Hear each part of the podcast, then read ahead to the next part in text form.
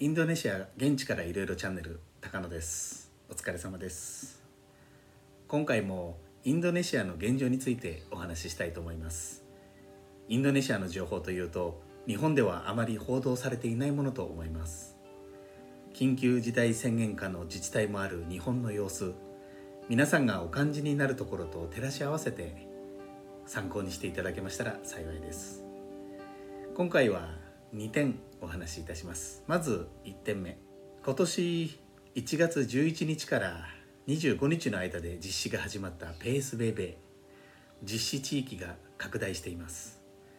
インドネシアでは感染防止の観点から PSBB インドネシア語ではペースベイベーという施策が国内のジャワ島の3つの地域で行われていました。ペースベイベーという言葉の意味ですが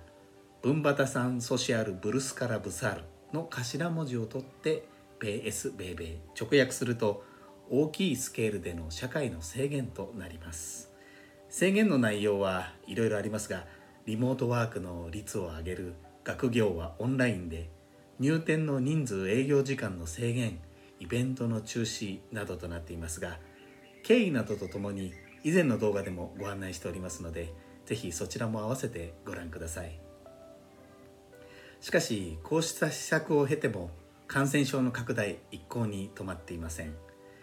全インドネシアでの感染症新規陽性と確認された数今年2021年1月に入って1月7日1日で9321件。8日には1万617件と初めて1日で1万人台を数えることになりました。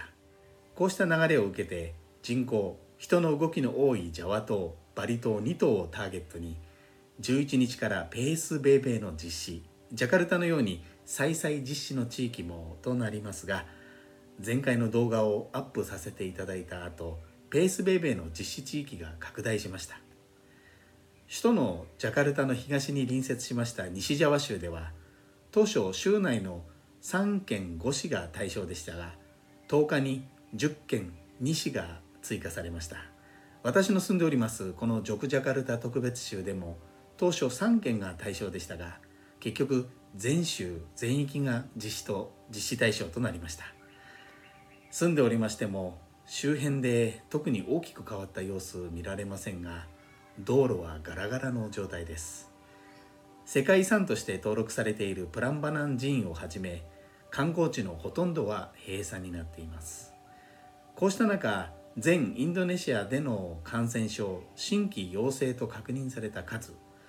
13日は1日で1万1278件。14日には1万1557件。そして15日は1万2818件。続いて16日は1万4224件となり1万3000人台を飛び越えて連日の更新となっています。25日まで実施のこのペースベイベーについては PPKM インドネシア語でペーペーカー M という言葉もあちらこちらで使われています。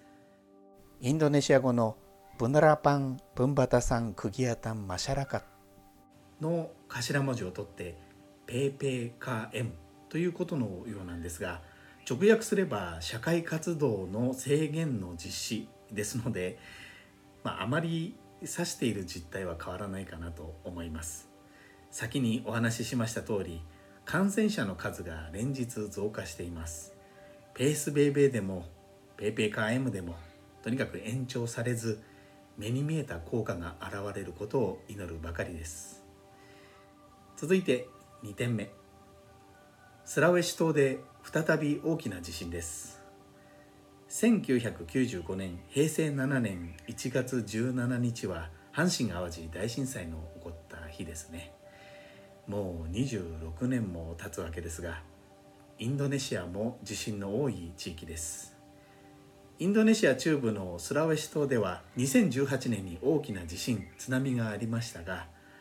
昨日2021年1月15日にもマグニチュード6.2の地震が発生。